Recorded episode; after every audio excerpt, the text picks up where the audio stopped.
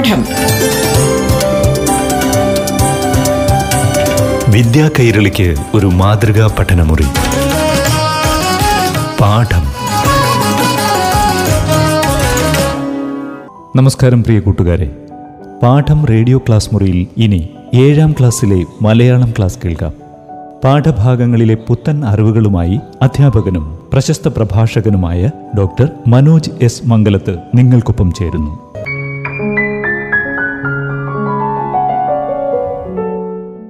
പ്രിയപ്പെട്ട കൂട്ടുകാരെ എല്ലാവർക്കും നമസ്കാരം.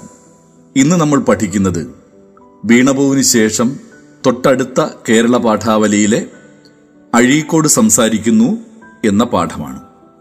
സുകുമാർ അഴീക്കോടുമായി എം എൻ കാരശ്ശേരി നടത്തിയ അഭിമുഖ സംഭാഷണത്തിലെ ഒരു ഭാഗമാണ് അഴീക്കോട് സംസാരിക്കുന്നു എന്ന പാഠമായി നാം പഠിക്കുന്നത്. നമുക്ക് ആ പാഠം ഒന്ന് കേട്ടാലോ? ഞാൻ നിങ്ങൾക്കായി ആ പാഠം ഒന്ന് അവതരിപ്പിക്കാം. എല്ലാവരും ശ്രദ്ധയോടെ നിങ്ങളുടെ പുസ്തകത്തിൽ നോക്കിയിരിക്കണം. പ്രൊഫസർ അല്പം ക്ഷീണിച്ചിട്ടുണ്ടല്ലോ എന്ന കാരശ്ശേരിയുടെ ചോദ്യത്തിന് അദ്ദേഹം ചിരിച്ചുകൊണ്ട് മറുപടി പറഞ്ഞു ചടച്ച ശരീരം എനിക്ക് ജന്മസിദ്ധമാണ്.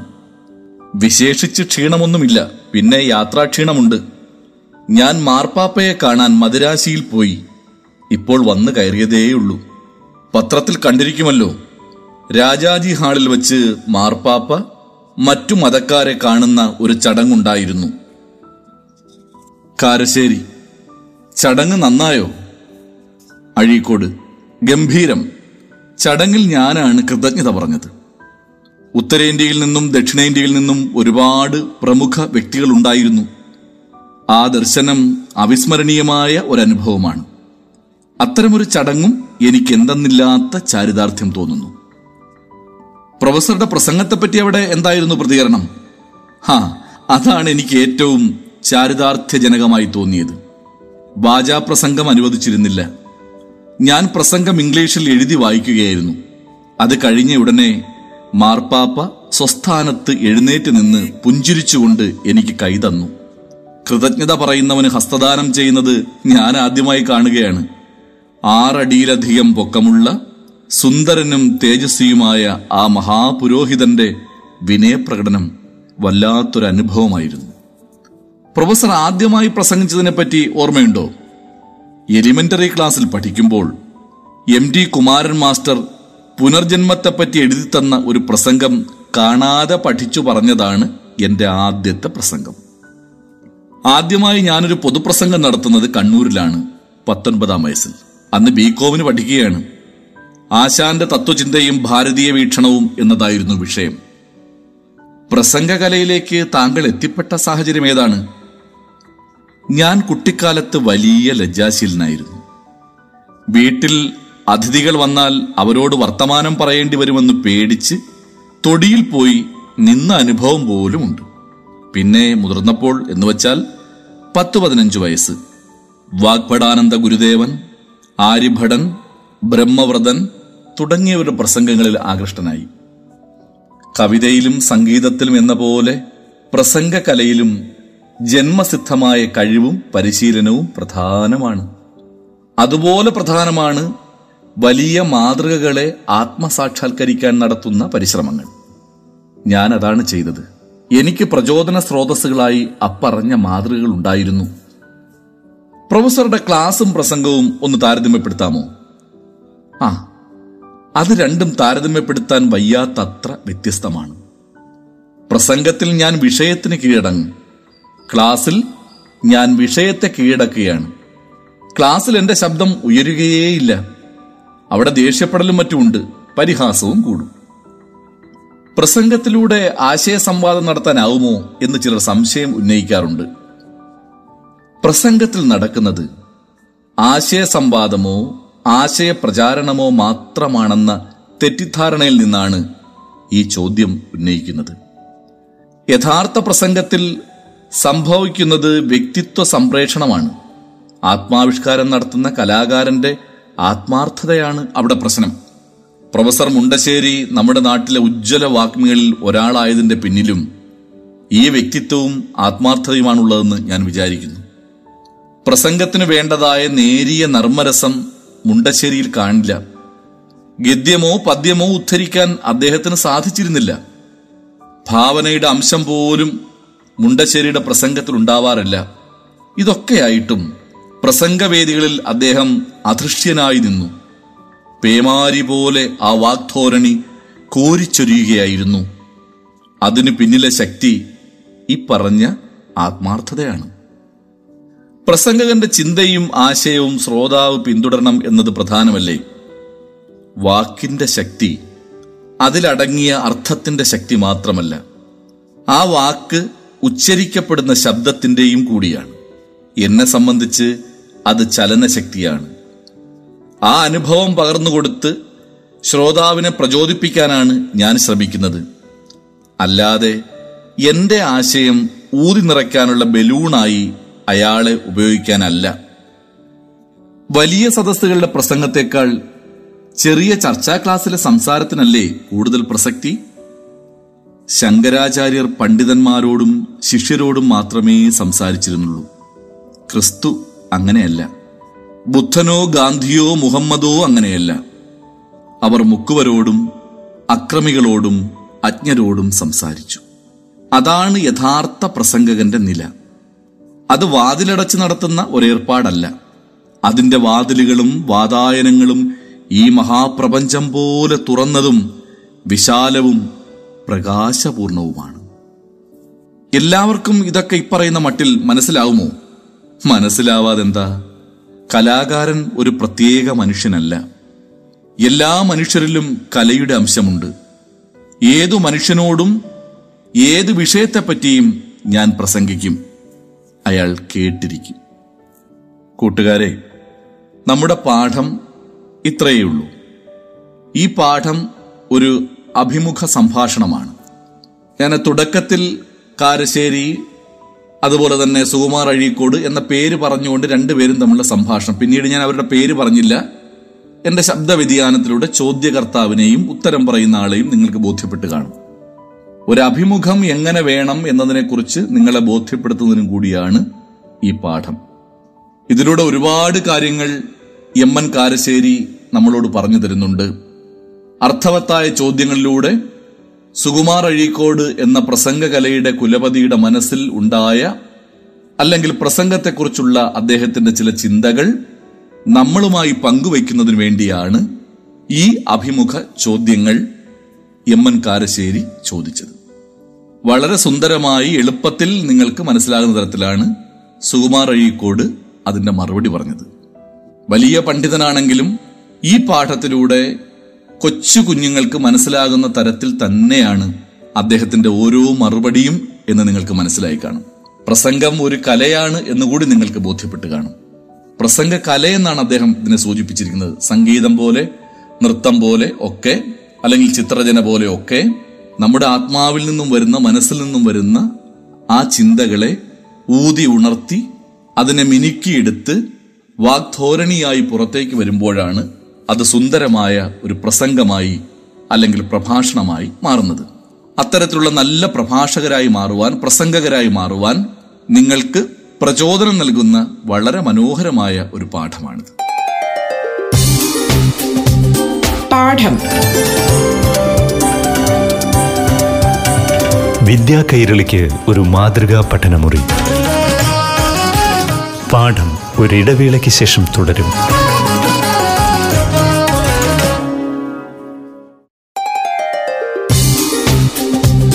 പാഠം.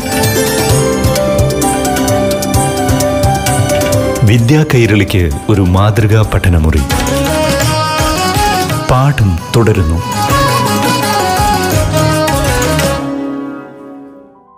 കൂട്ടുകാരെ ഈ പാഠം എഴുതിയത് ഈ അഭിമുഖ സംഭാഷണം തയ്യാറാക്കിയത് എം എൻ കാരശ്ശേരി മാഷാണെന്ന് ഞാൻ പറഞ്ഞു. അദ്ദേഹത്തിന്റെ മുഴുവൻ പേര് മുഹിയുദ്ദീൻ നടുക്കണ്ടി കാരശ്ശേരി എന്നാണ്. ആയിരത്തി തൊള്ളായിരത്തി അമ്പത്തി ഒന്ന് ജൂലൈ രണ്ടിന് കോഴിക്കോട് ജില്ലയിലെ കാരശ്ശേരിയിൽ ജനിച്ചു. സാഹിത്യ നിരൂപകൻ പ്രഭാഷകൻ ഭാഷാ പണ്ഡിതൻ അധ്യാപകൻ എന്നീ നിലകളിൽ പ്രസിദ്ധനാണ്.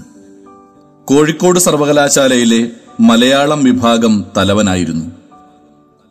പുലിക്കോട്ടിൽ കൃതികൾ വിശകലനം തിരുമൊഴികൾ മുല്ലാ നസറുദ്ദീന്റെ പൊടിക്കൈകൾ ഹുസ്നുൽ ജമാൽ കുറിമാനം തിരുവരുൾ നവതാളം ആലോചന ഒന്നിന്റെ ദർശനം കാഴ്ചവട്ടം താരതമ്യ സാഹിത്യ വിചാരം മാരാരുടെ കുരുക്ഷേത്രം താരതമ്യ സാഹിത്യചിന്ത രജതരേഖ പൊറ്റക്കാട്ട് മുല്ലാ നസറുദ്ദീന്റെ നേരമ്പോക്കുകൾ ബഷീർ മാല സാഹിത്യ സിദ്ധാന്ത ചർച്ച ആരും കൊളുത്താത്ത വിളക്ക് മുസ്ലിം നാടുകളിലെ പഴഞ്ചൊല്ലുകൾ പ്രണയദാഹം സംസാരം പ്രണയഹർഷം ബഷീറിന്റെ പൂങ്കാവനം കേരളീയത മാപ്പിളപ്പാട്ടിന്റെ ലോകം തെളിമലയാളം തുടങ്ങിയവയാണ് ശ്രീ എം എൻ കാരശ്ശേരിയുടെ പ്രധാന കൃതികൾ.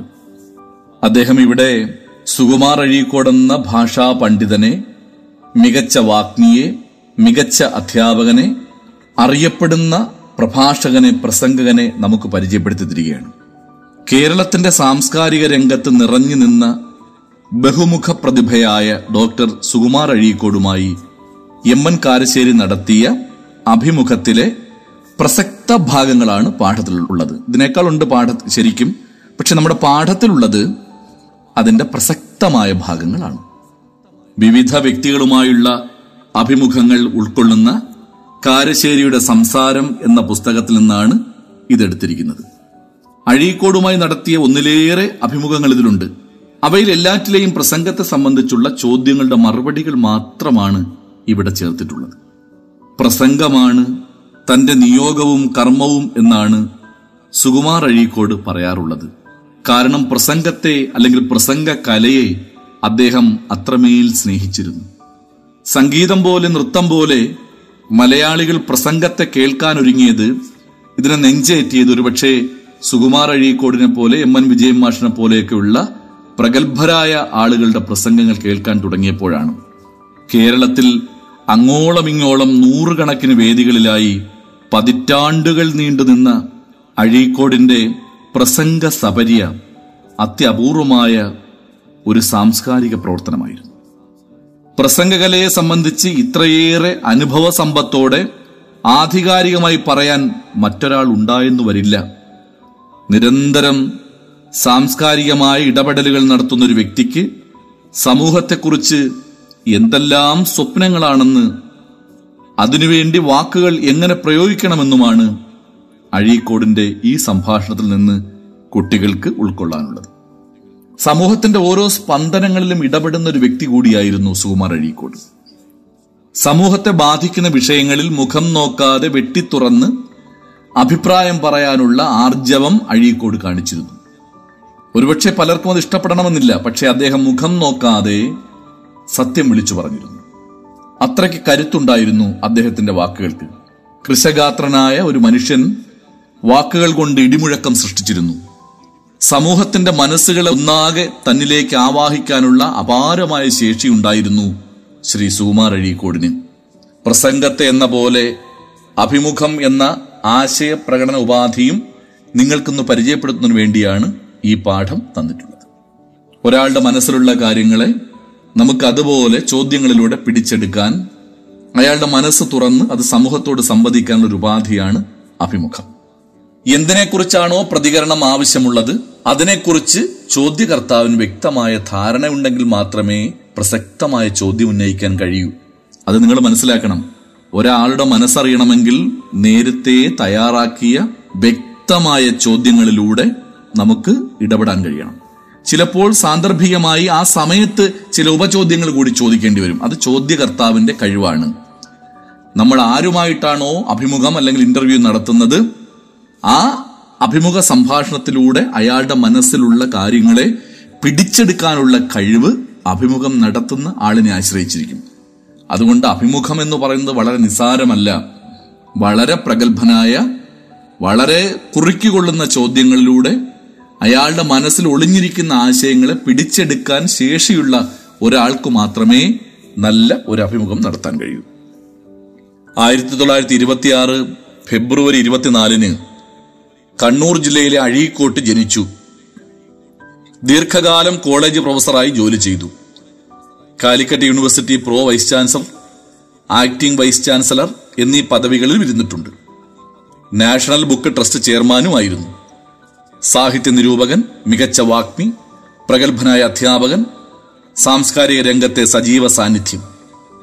കേന്ദ്ര കേരള സാഹിത്യ അക്കാദമി അവാർഡുകൾ വയലാർ അവാർഡ് എഴുത്തച്ഛൻ പുരസ്കാരം എന്നിവയൊക്കെ സുകുമാർ അഴീക്കോടിന് ലഭിച്ചിട്ടുണ്ട്. തത്വമസി മലയാള സാഹിത്യ വിമർശനം ആശാന്റെ സീതാകാവ്യം ശങ്കരക്കുറുപ്പ് വിമർശിക്കപ്പെടുന്നു വിശ്വസാഹിത്യ പഠനങ്ങൾ രമണനും മലയാള കവിതയും പുരോഗമന സാഹിത്യവും മറ്റും ഖണ്ഡനവും മണ്ഡനവും ഗുരുവിന്റെ ദുഃഖം എന്തിനു ഭാരതാംബയെ ആകാശം നഷ്ടപ്പെടുന്ന ഇന്ത്യ അഴീക്കോടിന്റെ പ്രഭാഷണങ്ങൾ എന്നിവയാണ് പ്രധാന കൃതികൾ. രണ്ടായിരത്തി പന്ത്രണ്ട് ജനുവരി ഇരുപത്തിനാലിന് അഴീക്കോട് നമ്മെ വിട്ടുപിരിഞ്ഞു. പ്രൊഫസർ മുണ്ടശ്ശേരിയെക്കുറിച്ചും അദ്ദേഹം ഇവിടെ പ്രതിപാദിക്കുന്നുണ്ട്. അദ്ദേഹത്തിന്റെ കഴിവ് സദസ്സിനെ പിടിച്ചിരുത്താനുള്ള മുണ്ടശ്ശേരിയുടെ ആ വലിയ കഴിവ് ഇവിടെ അദ്ദേഹം പ്രതിപാദിക്കുന്നുണ്ട്. വലിയ സദസ്സുകളുടെ പ്രസംഗമാണ് അഴീക്കോടിനെ സംബന്ധിച്ച് പ്രധാനം. ചെറിയ സദസ്സുകളെക്കാൾ തുറന്ന സദസ്സിൽ സാധാരണക്കാരായ മനുഷ്യരോട് സംവദിക്കാനായിരുന്നു അദ്ദേഹത്തിന് ഇഷ്ടം. എല്ലാ മനുഷ്യരിലും പ്രകൃതിദത്തമായ സർഗപ്രതിഭയുണ്ടെന്നും അത് തേച്ചുമിനിക്ക് അനുകൂല സാഹചര്യത്തിൽ അത് പ്രകടിപ്പിക്കണം എന്നുമാണ് അദ്ദേഹം നമ്മളോട് പറഞ്ഞത്. ഇനി ഒരു അഭിമുഖ ചോദ്യാവലി തയ്യാറാക്കുമ്പോൾ ശ്രദ്ധിക്കപ്പെടേണ്ട കാര്യങ്ങൾ. ആരുമായാണോ അഭിമുഖം നടത്തുന്നത് അവരെ സംബന്ധിച്ച പ്രധാന വിവരങ്ങൾ മനസ്സിലാക്കിയിരിക്കണം. എഴുത്തുകാരോ കലാകാരന്മാരോ ആണെങ്കിൽ അവരുടെ കൃതികൾ വായിക്കുകയോ കലാപ്രകടനം ആസ്വദിക്കുകയോ ചെയ്തിരിക്കണം.